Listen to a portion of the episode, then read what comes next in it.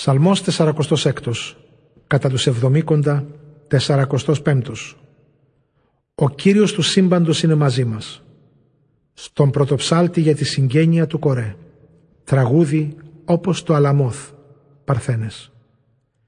Είναι ο Θεός για μας καταφύγιο και δύναμη.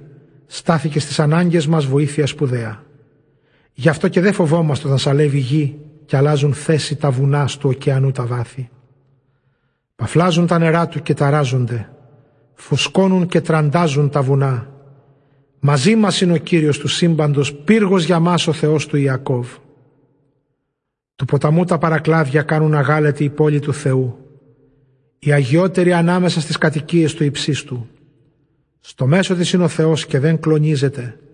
Θα τη βοηθήσει ο Θεός στο χάραμα της μέρας. Έθνη ταράζονται, βασίλεια κλονίζονται, αντίχει η φωνή του και τρόμαξ γη. Μαζί μας είναι ο Κύριος του σύμπαντος, πύργος για μας ο Θεός του Ιακώβ. Ελάτε, δείτε του Κυρίου τα έργα που καταπληκτικά πράγματα γέμισε τη γη. Πολέμους σταματάει στις γης τα πέρατα, τόξα τσακίζει και συντρίβει λόγχες και ασπίδες καίει στη φωτιά. Ηρεμήστε λέει και μάθετε ότι εγώ είμαι ο Θεός, ψηλότερα από τα έθνη, ψηλότερα από τη γη. Μαζί μας είναι ο Κύριος του σύμπαντος, πύργος για μας ο Θεός του Ιακώβ.